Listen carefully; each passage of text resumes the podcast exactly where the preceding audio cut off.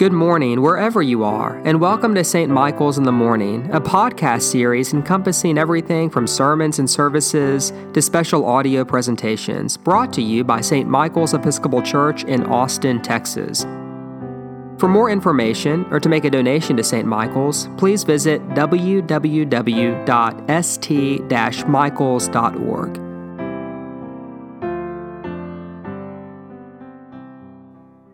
Good morning, good afternoon, everybody at St. Michael's Episcopal Church and anyone else listening. You are listening to episode 65 of Calm Words for Anxious Hearts, the podcast we started back in March of 2020 to give people a sense of calm and perspective and good theological grounding whenever the pandemic began. And we have just kept this thing going, and we're in the midst of a great speaker series on the hope of resurrection. And today we're joined by uh, one of the most intelligent and faithful priests in the diocese, and also one of my best friends in the entire world, the Reverend Patrick Hall. Now, I've known Patrick for a really long time. We met at the University of Texas, we're part of the same campus ministry. We overlapped at Virginia Theological Seminary for two years, and we have served together in the Diocese of Texas for 13 years.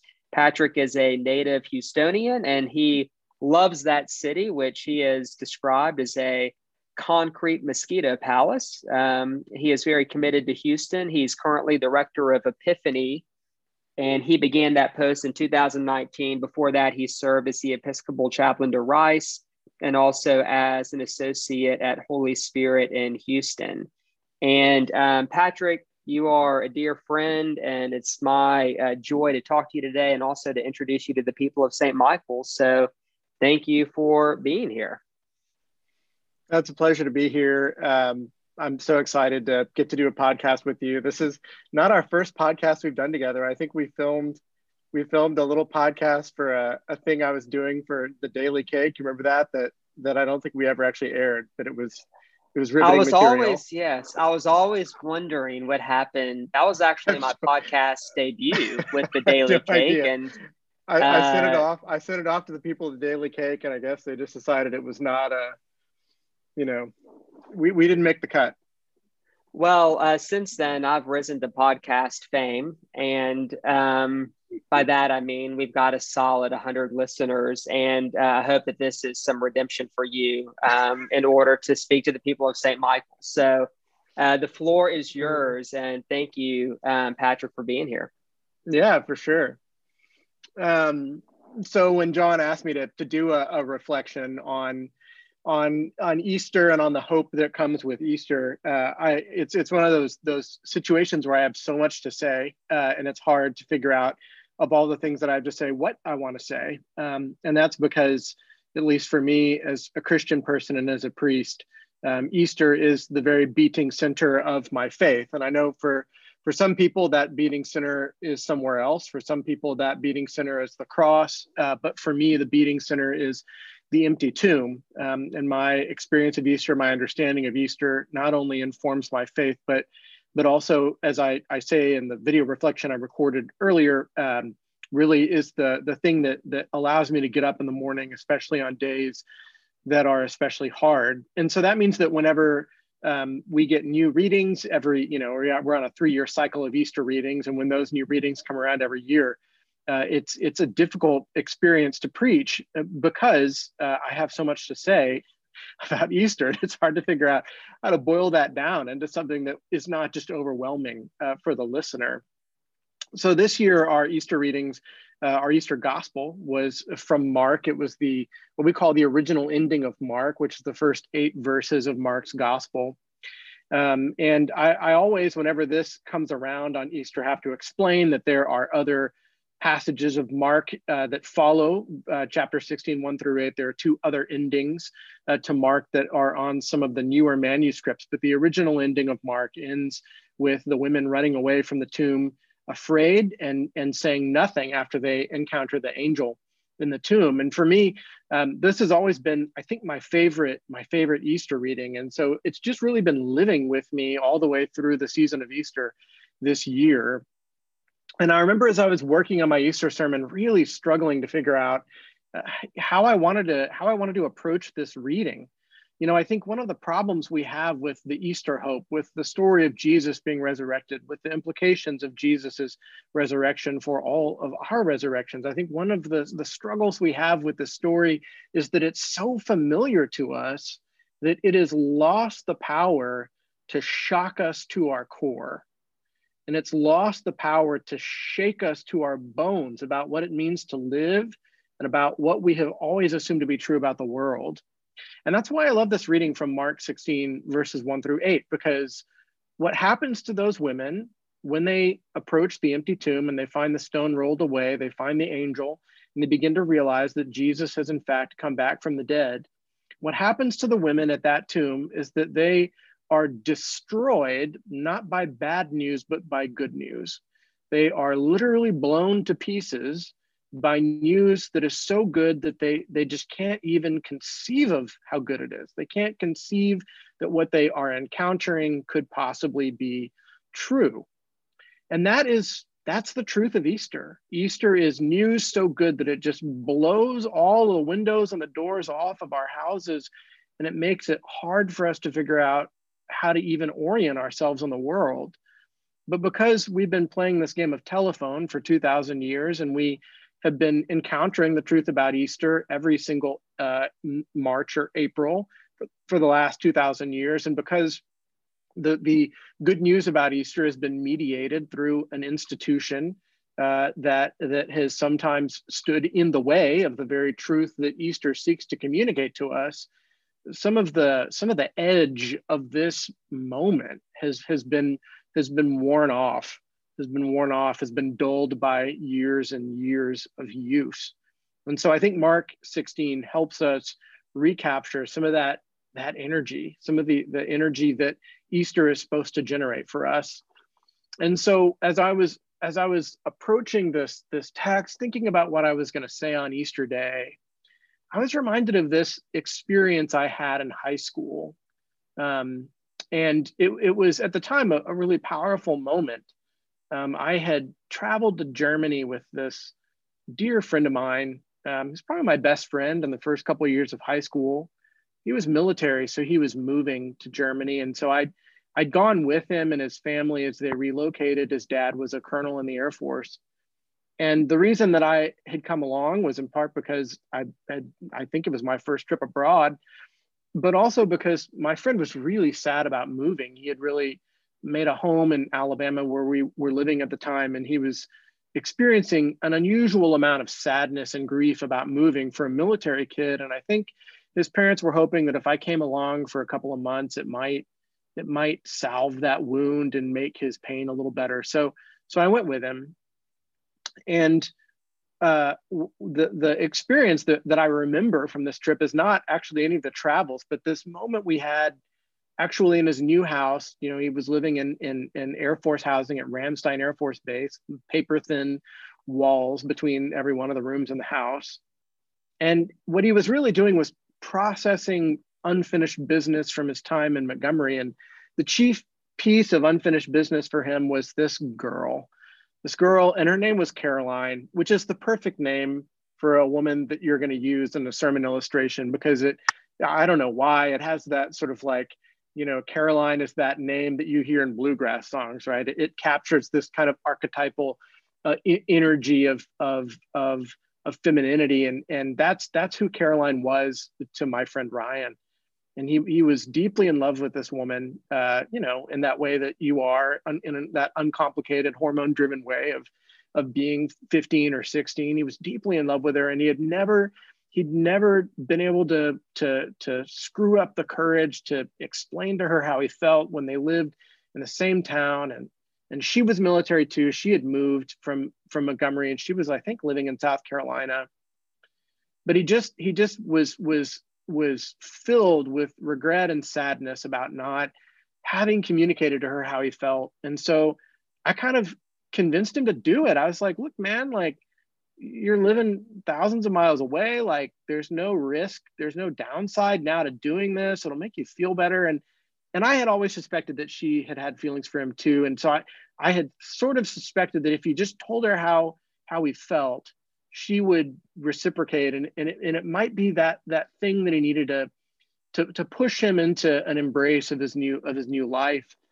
And so i, I kind of convinced him to do this thing. I kind of convinced him to tell her obviously you know we're children of the internet the early internet and everybody was on aol instant messenger. That was like our main way of communicating. This is before text messages and, and maybe just like barely post dial up or in the, the late years of dial up internet so he gets onto AOL and I'm there with him and she's there on AOL. And I'm like, look, you, you need to actually call her. You need to like start the conversation here, but you need to figure out what her phone number is and like call her long distance and just and just tell her how how how you feel. Um, and so he he started the conversation with her online, and I was able to just to just push him to the edge of where he was gonna like, you know, we'd rehearse what he would do. He'd say like, hey, I've something I want to talk to you about. Can I call you? What's your number in South Carolina? Like, like we figured out this whole thing that he was going to do, but he got right to the edge of doing it, and he just, he just panicked. He panicked and he just ran. You know, these little, these Air Force housing, these were sort of shotgun homes, but his dad was a colonel, so it was it was a bigger version of the Air Force shotgun home.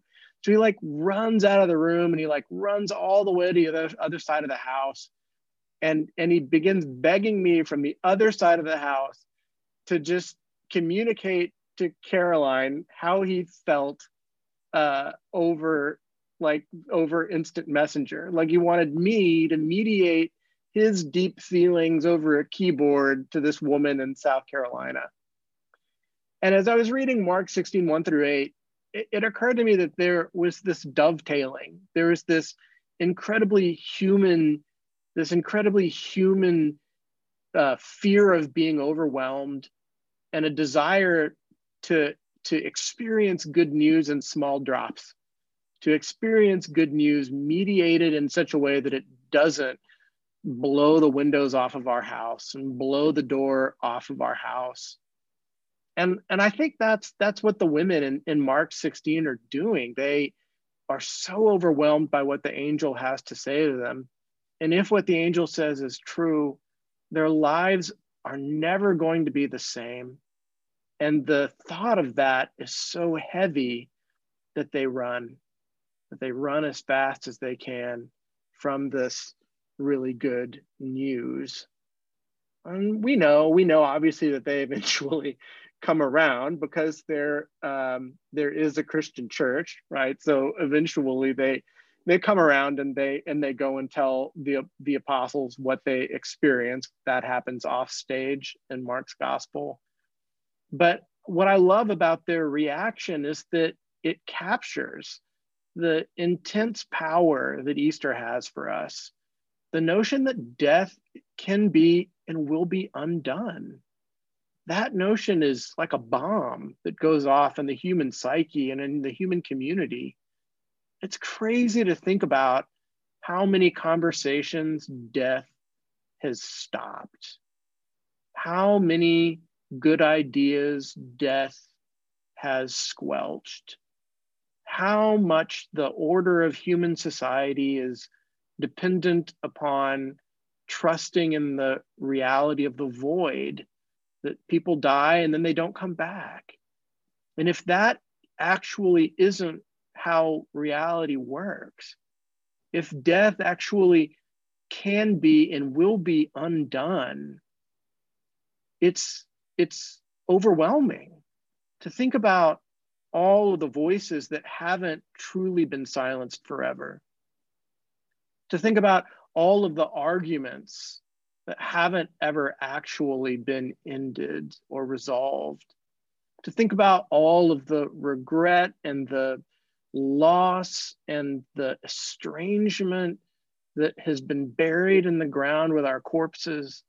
And all of that is now in play again to be resolved and to be harmonized. That's that's what Easter means. It, it's not just about Jesus coming back from the dead. It's about Jesus coming back from the dead, as Paul says in 1 Corinthians 15, as the first fruits as, as a sort of earnest money or a promise, an enacted living prophecy on God's part that all of us will come back from the dead. And, and that's what overwhelms the women at the tomb is uh, they obviously were good Jews. They knew about the idea of the general resurrection, that resurrection would come for all people at the end of time. That was that was part of the Jewish orthodoxy of their day. So Jesus returning to the, from the dead for them was not just about him coming back, but it was a validation. It was literal living proof that this crazy hope that that Jews of the time had um, was actually going to come true. And if that came true, then then everything that stabilized and, and founded human society was up for grabs and was and was going to be undone. And we see that kind of chaotic energy play out in the early church. Mean, you think about Paul saying these radical things like, in this space, there is no slave or free, there is no Jew, there is no Greek, there is no Gentile. The early church was was was an embodiment of that complete and total, um, you know, uh, unsettling of human society that, that the resurrection of the dead implies.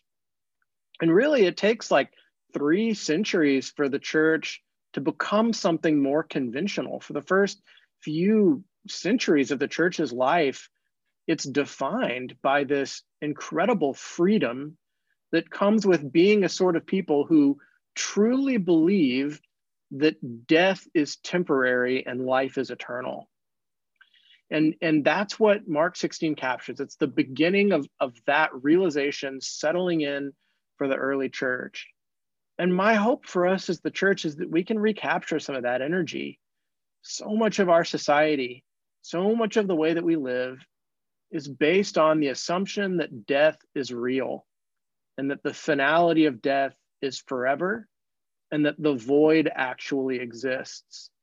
But what our faith suggests to us and in fact forces upon us with texts like Mark 16 is that actually the void is an illusion and that the day will come when all of the things that have been swallowed by death's maw will be coughed back up on the shores of life and that we'll all have to figure out what it means to live together when there is no possibility of killing each other again what it means to live together when there is no means of silencing voices that are unwelcome. And that's justice. That's what justice is. So I often, my wife and I, we walk through Glenwood Cemetery in Houston. It's uh, it's this gorgeous old cemetery. It's right by our house, which was built in 1883. The cemetery dates back to the probably just after the Civil War and it's uh, it's a garden cemetery like you know some of the really beautiful ones in New Orleans or or in in Charleston or in Savannah. Beautiful, giant old oak trees, and and it's it's like a park. So we we walk there pretty regularly, uh, maybe you know once a week. We can just walk there from our house. And I think often about all of the the the grief and all the the human story that is buried in that cemetery. And right now, right now it's a place of quiet and of grief like you like you would expect from a cemetery but i think often about how on the day of resurrection that cemetery will be something else entirely it will be a crazy scene of incredible chaos and celebration it'll be a party it'll be a party but there will also be all of that tension and and everything else that that that we thought was dead and buried, but now is right back out in the open again to be to be processed and dealt with over the course of a loving and beneficent eternity. So I think that's the the image I want to leave to leave you with. I think that is for me what Easter ultimately portends, what it's about, and why it it, just fills me with excitement and gratitude to God and, and to Jesus for making this future something that we can look forward to and grasp. Patrick, thank you. That was really profound and deep, and um, took lots of notes and really excited about our conversation. But first, I just have to ask because uh, I will get questions if I don't ask this. Uh, did your friend and Caroline start dating? Okay. So do you know? Do you know the reason? And this was like the clever thing I did on on Easter Sunday that no one figured out. I did the same thing with that story that Mark does with his gospel. Well, yeah, and I don't like Mark's ending. So why don't you go ahead and give us the longer ending of the Caroline story, just like a tweet, you know, like uh, did they yeah, date or know, no? Uh, I, I think they did. Yeah, I think they dated like long distance for a couple of years. Um, so it, you know, yeah, it worked out for for high school for high school standards, right? Like, uh, you know, um, so I was always very proud of that. I always, you know, made sure that he remembered whenever we chatted after he moved that I was responsible for for his wonderful love life, like like you do when you're a good friend, you know. Exactly. Yes. Always tell people how great you are. Yeah. Um, yeah. Okay. So I love I love the reflection, and uh, I also, all jokes aside, love the way that Mark's gospel ends, and it's very intentional and um, you speak of tension after the resurrection. Whenever Mark is raised from the dead, he's going to find those people who wrote the other endings and say, "You ruined my masterpiece." Why did you do this? Like I, I had them say nothing for a reason. Snakes, really? Um, Snakes? Uh, yeah. is that the best you can do?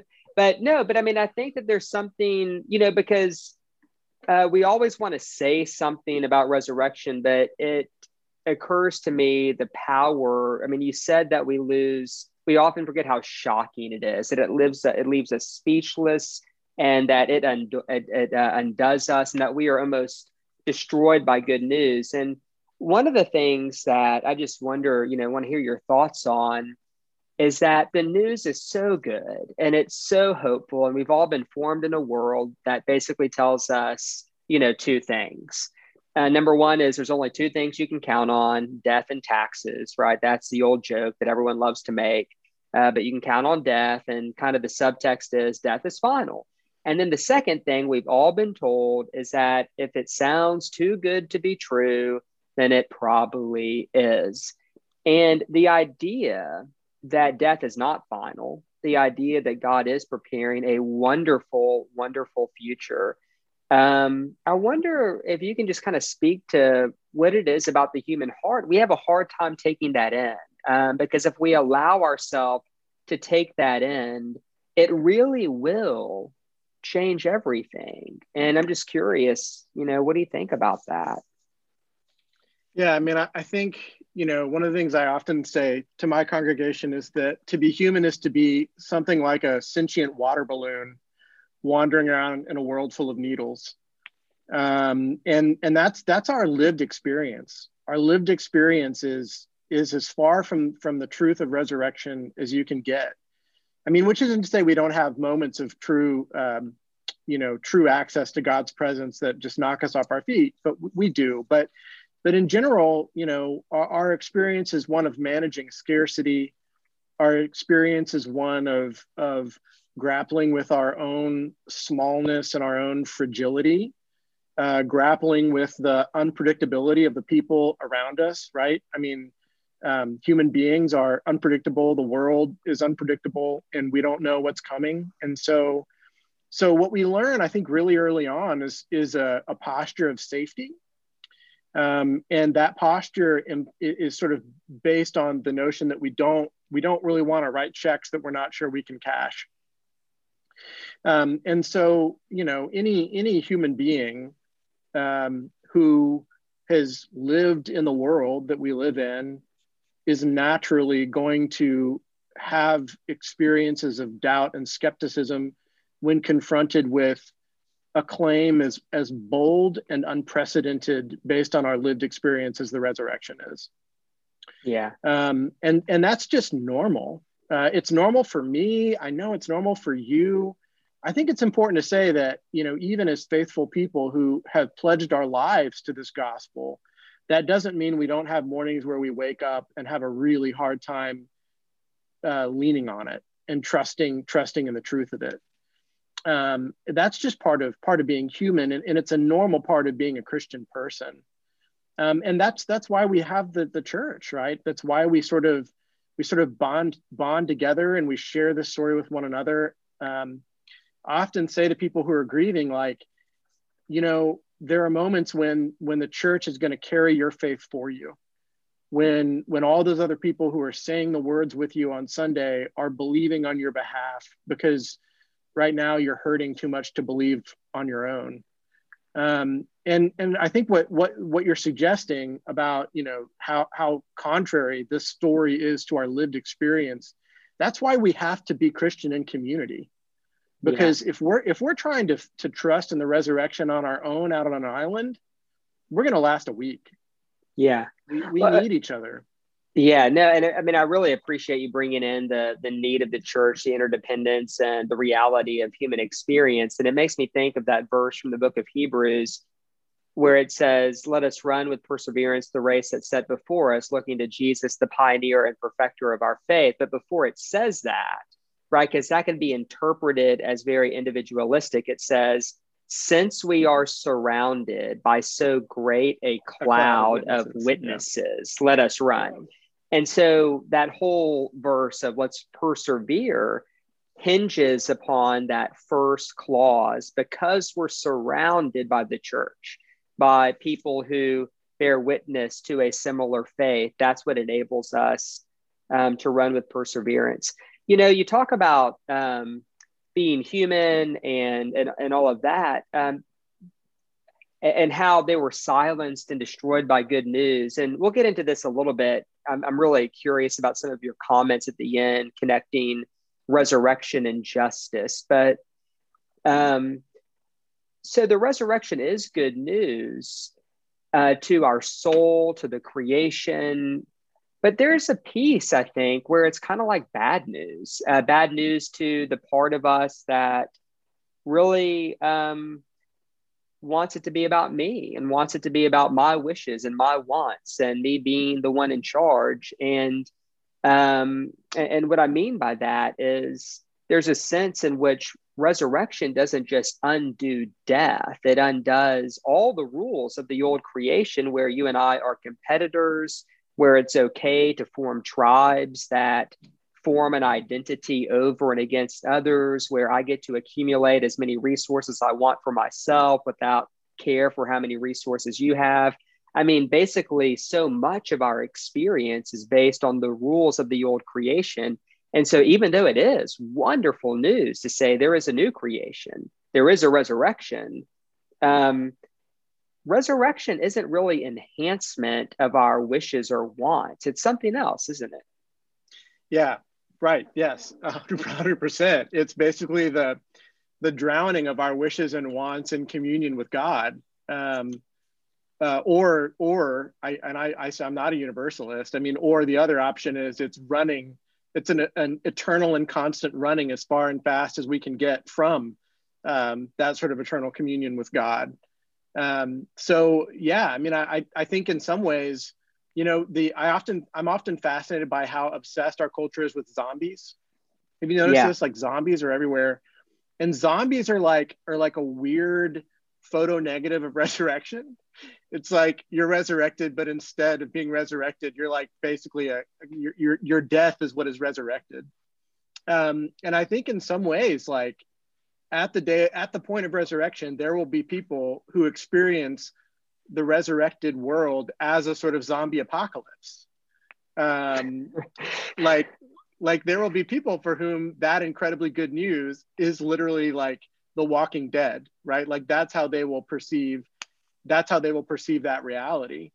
Um, and for all the reasons you name, like not only is is everything that that we use to sort of uh, prop up our lives and give them meaning rest not only does, does all that stuff rest upon the culture a culture of, of death right? A culture of assuming death. But the, so too with all of our political realities all of our economic realities right? I mean resurrection unwinds everything um, and and it pushes the entire world into an economy of grace that that almost all of us even those of us who are deeply christian people spend quite a bit of our time trying to wall ourselves off from. Um, and so to have those walls just exploded and yeah. to have uh, death undone will be, even for those of us who are faithful people, a profoundly traumatic experience.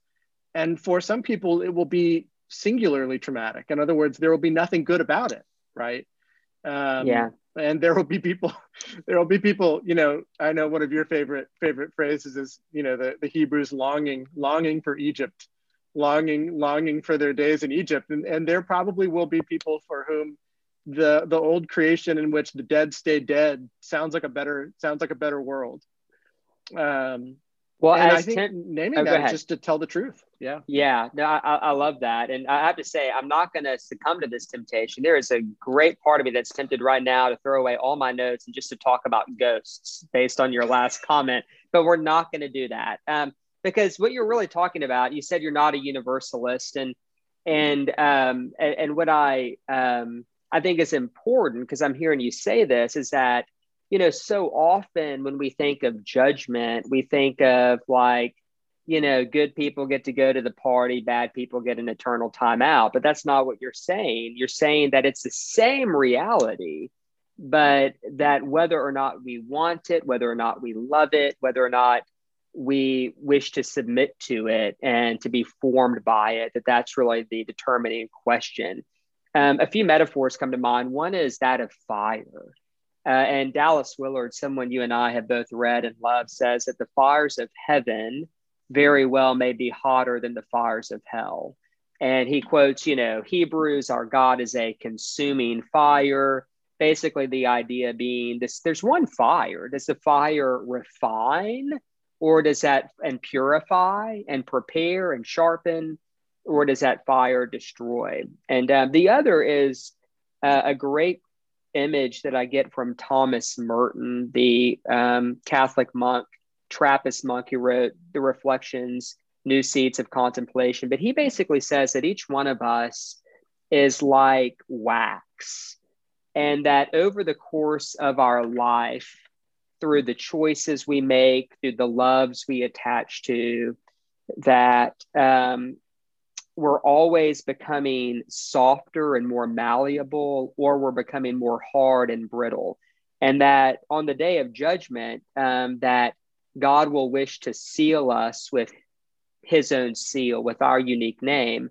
And that for the wax, it receives its true identity. It receives the shape that God wished to bestow upon it and that for the hard wax it just crumbles and breaks and so it's it's one seal but two different experiences now obviously these are just metaphors but i think they get to the reality of what you're saying that yeah. Um, what, what, what i love about the merton metaphor is that it is especially if that new seal is our true name the idea is that what god wishes is to is to gift us with our true self.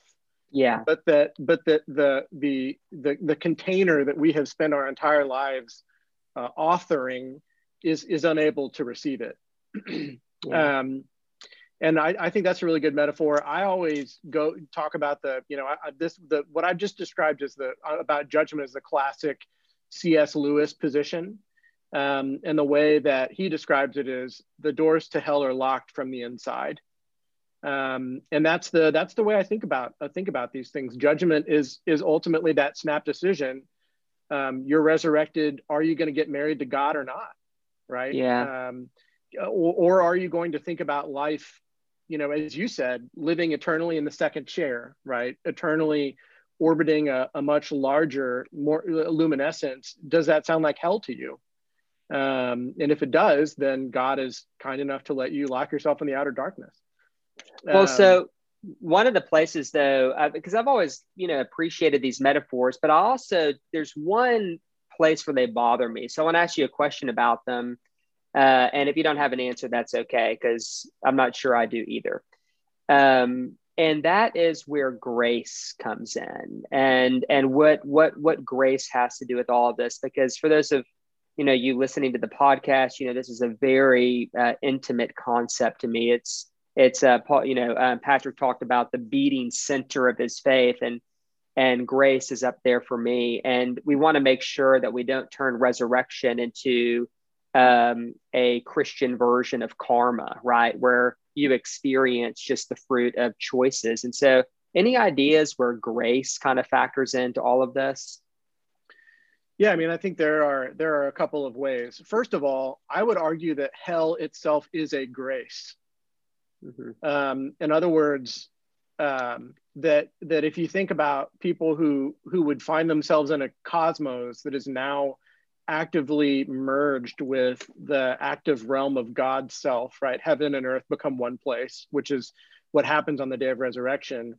If you have people who who are literally unable to exist in that reality um, and, and would find it to be a, a form of supreme torture, um, you know, God's uh, offering of them a sort of eternal existence in his absence is actually a form of grace. So I would say right right at the outset, that's the the first thing uh, that jumps out in terms of where grace factors into this. The second one, of course, is that the life of a Christian person is not not a life of stacking up our own right choices, but rather a life of opening ourselves increasingly, opening that aperture to God's grace to flow into our souls and then into the souls of others after overtopping our own. So, so the way to become someone who can be married to God isn't by turning yourself into a God, but rather learning in the here and now how to open ourselves up to God's grace and God's presence. Um, and so, and so ultimately, what happens in the on the last day is uh, is the culmination of our opening, right? It's the culmination of our of our of our opening ourselves to God's grace, so that that grace can overflow us. Um, and there's there's this is always sort of like that mystical tension, right, in the heart of, of Christian formation, which is we ha- we have to say yes, and yet even our yes would be insufficient if that yes was not itself augmented by the action of grace. Um, and so I think it's best to just sort of leave that as kind of a mystery, right? To say that we have with this that, that our participation is necessary because there can be no there can be no love where there is no participation, right? So our participation is necessary and yet our participation is itself an outgrowth of the very grace uh, that we that that that makes that participation perfect. Um, and so I, I just i think you've just got to leave it there right? And and say that that somehow our participation is required and yet our participation is not the is not the the the active ingredient right in the mix. Well, and I think that fits with your use of Mark's text because it's not just the ending of Mark's gospel that has people not saying anything. But for those who have read Mark, that's the messianic secret go and tell no one. And of course, you know, Mark has, there's lots of speculation about why that's important to him. But in the context of this conversation about resurrection and judgment and grace, you know, what I'm hearing you say is we're not going to sort this out with our mind. We have to hold a lot of things together that are in a seeming tension but that sometimes we have an intuitive experience or insight or window into how all these things could be true at once. And maybe we should heed Mark's words, you know, just don't talk about it because the moment you start talking about it, you're really going to kind of screw things up. I mean, there's wisdom yeah. there, right? Uh, and just like yeah, sometimes, sometimes we just need to keep our mouth shut about things. You know, I I I have increasingly been discovering kind of the benefits of what I call um, ethical pragmatism, which is basically like learning how not to dwell in, in, in the abstract, but instead how to sort of like say less words about things. In other words, like like allow our experiences to be what they are and not not try to kind of evacuate those particular experiences into this realm of like you know of of, of the abstract where things take on a, a kind of solidity that they never actually have in real life. Um, and I think this is one of those things, right? Like if you try to to sort of like create a model of grace in the abstract, it's going to be hard to to create an account of grace that makes sufficient room for our own participation. Conversely, if you try to create a model of spiritual formation that is rooted in our own choices and participations, you're going to end up struggling to create an abstract model that accurately captures how how insufficient those things are in comparison to the gift of grace. And so this is one of those things that makes sense if we if we experience it and if we hold it at that level that is the closest to our lived experience. But the more we try to to sort of create abstract models out of these things the harder it's going to be for us to hold that tension. Really really well said. Um, Okay, so you, you talked about ethical pragmatism, and, and I want to kind of shift the conversation towards the end of your talk on ethics and uh, talk a little bit about justice. And uh, I'm going to try and articulate this well. You and I, you and I have had some conversations about this before, Um, but I find myself a little caught sometimes as a priest because, on the one hand, I'm aware that there are many issues of societal inequality and places of injustice that I know that the church um, has a role in both diagnosing and healing, or at least being an instrument of, of, of grace and healing and justice. It's in our baptismal covenant. Um, and yet, whenever I see intentional efforts to bring about justice in the world, many times they are at best uh, clumsy and at worst uh, can be kind of counterproductive, uh, part of a larger polarized fight um, where people kind of get very legitimate needs met in illegitimate ways, right? So their need to feel powerful or their need to feel connected to a tribe or their need to express anger. I mean, what better way to get those needs met than to form a group, find an enemy outside of ourselves, and then to have a lot of energy in um, in winning, you know, and kind of competing the same way that a football team would step onto the field. And, yeah. um, but what you said, or at least what I thought you said, was that for the first three centuries of the church's life, that the church was very unconventional, that it was a place where men and women had equal standing in a world where that was just crazy, uh, where Greeks and Jews worshiped together, uh, when that was just not something that ever could have happened before the resurrection, um, where slaves were often treated as equals and as brothers but it wasn't part of a, a big kind of um, strategic agenda of societal reform. It was the fruit of believing and embodying some of the things that you're talking about. So that's a little bit of word soup. But if you can help me and maybe our listeners sort that out, how do you see a justice? How do you see it practiced in our world that might not be great? And, and how do you see justice tied to resurrection and people who believe in resurrection working for justice? I think the, the first step, uh, this kind of goes back to what we were just talking about, about that mix of our own participation and yet grace. The first step for any Christian person seeking to instantiate justice is to, is to have faith that justice has been and always will be already instantiated. In other words, the work of making justice real was completed on the cross. Uh, Easter is the is the living testament to that reality. And on the last day, the justice, the process of, of the creation of justice that began on the cross will, will, will emerge fully flowered into the creation. And so, as Christian people, what we're never doing uh, is bringing justice into being where it was not. What we're always doing is walking into a world that is caught up in the illusion of injustice and declaring the good news of justice to that world. Um, and I, I, think that's the most important thing to understand, right? There is a level of desperation, a level of, of false urgency and uh, and it, that that often characterizes political quests for justice, and that desperation and that false urgency that often underwrites coercive treatment of of people who are deemed as the as the unjust or as the as the other is is rooted in in an assumption that the void is real. In other words, um, we have to fix this now because if we don't, people are going to die and they're never coming back we have to fix this now because if we don't, this community will be destroyed and it's never coming back.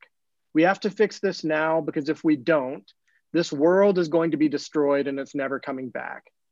So, those ways of pursuing justice are just fundamentally unchristian because for the Christian person, the basis of our entire faith is that that community, those people, this world are incapable of disappearing forever. In other words, those things are held forever in the providence of a good and loving God. And in the last day, those things will be returned to us, perfected and redeemed, not because we have perfected and redeemed them, but because they have already been perfected and redeemed by the saving action of God. And so you can already see how dramatically differently uh, you would approach justice if you approached it from that position of faith. Um, your approach to justice would, for one, be a lot softer because you wouldn't have this sort of need for expedience that causes us to, to move in hard and coercive ways. Um, your grief would not be all consuming because even as you lost, you would know that your losses are ultimately outweighed by God's victory.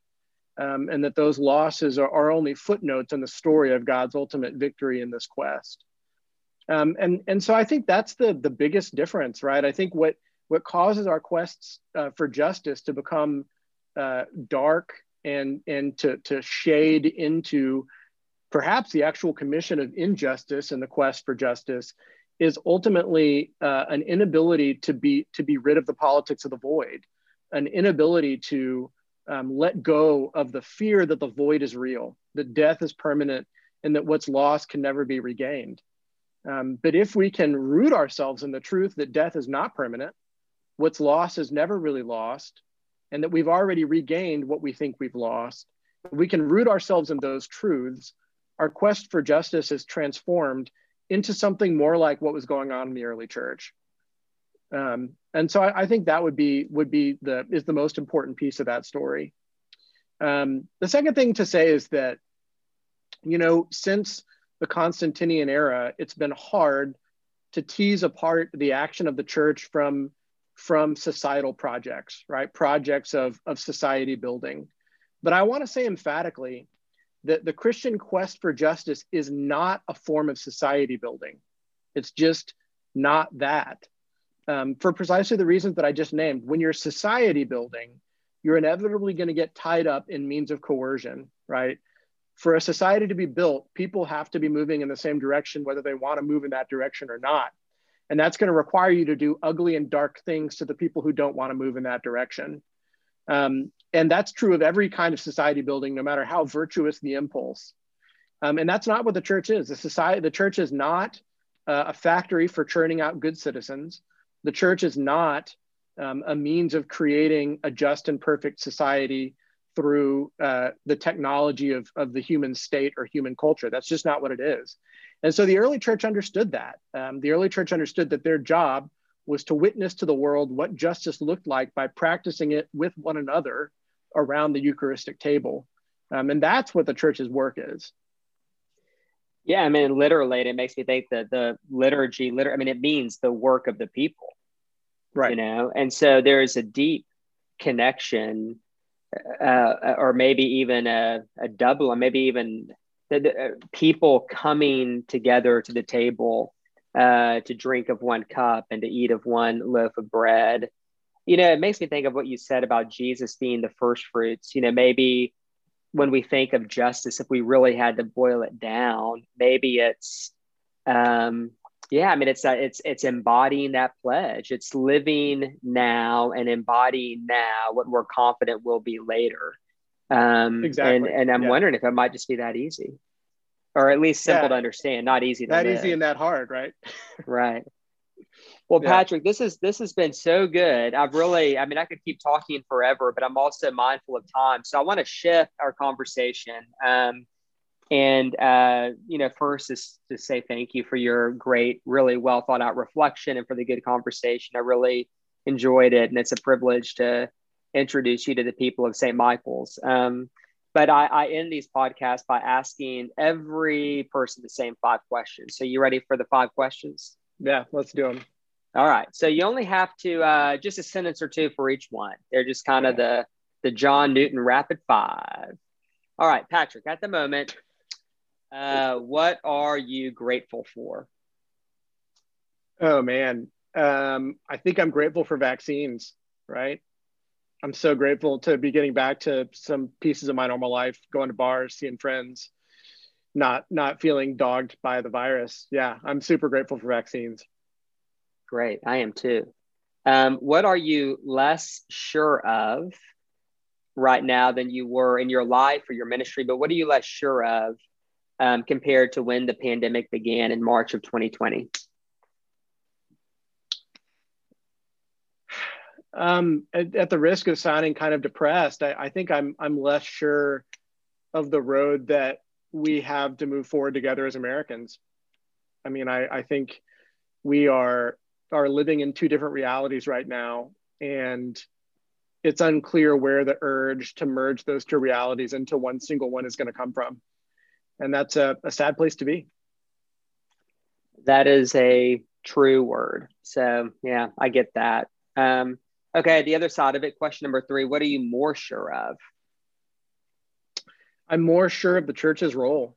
Um, you know, I, I, I at Epiphany, I've, I've never been so, it's never been so clear to me how much the church matters to the people that it matters to um, than during the pandemic. We had so many people for whom it was very clear how much this place mattered to them and how much they missed it and how much they wanted it to persevere. So I'm, I'm sort of walking out of this pandemic, I think, more confident about the future of the church Whereas it seems like a lot of our peers are less confident. I'm like, oh man, like we might never, Christendom is done, but that doesn't mean the church is going away. It just means that it becomes something something different. Yeah, I mean, this is a little bit of a, a side note, but in terms of the relevance of you know more challenging to the church are times of great prosperity and ease, right, than pandemics. Yeah. Yeah. yeah. Okay. Question number four. Um, in the past year, what book, movie, television show, song, anything, uh, you can choose one art form has brought you a lot of sanity and or peace? Oh, that's a good question. Um, I think I would say the answer would be books. I have been going back and rereading, or reading for the first time, I should say, a couple of books about uh, Houston's history um, particularly a book about Houston in the 19th century about um, some of the yellow fever epidemics that struck Houston during that time. Um, and for whatever reason, being able to make sense of our current moment in the context of the larger story of people living in Southeast Texas actually gave me a lot of peace. Like I was like, wow, a lot of the people, uh, you know, from who are our ancestors had been through exactly this kind of mess before many, many, many times. yeah. And that that gave me some some peace. Love it. Okay, final question. Uh, on the day of resurrection, whenever you see God and you stand face to face with your creator, what do you wish to hear God say to you? I'm proud of you. Amen. Thank you. Patrick, thanks so much again for being with um, St. Michael's Episcopal Church. Thanks for your friendship. Thank you for your commitment to just really rigorous um, intellectual, spiritual reflection. This has been a lot of fun, and I'm um, really grateful for our friendship and grateful to introduce you to this church. It's been fun, Newt. Thanks for for having me on.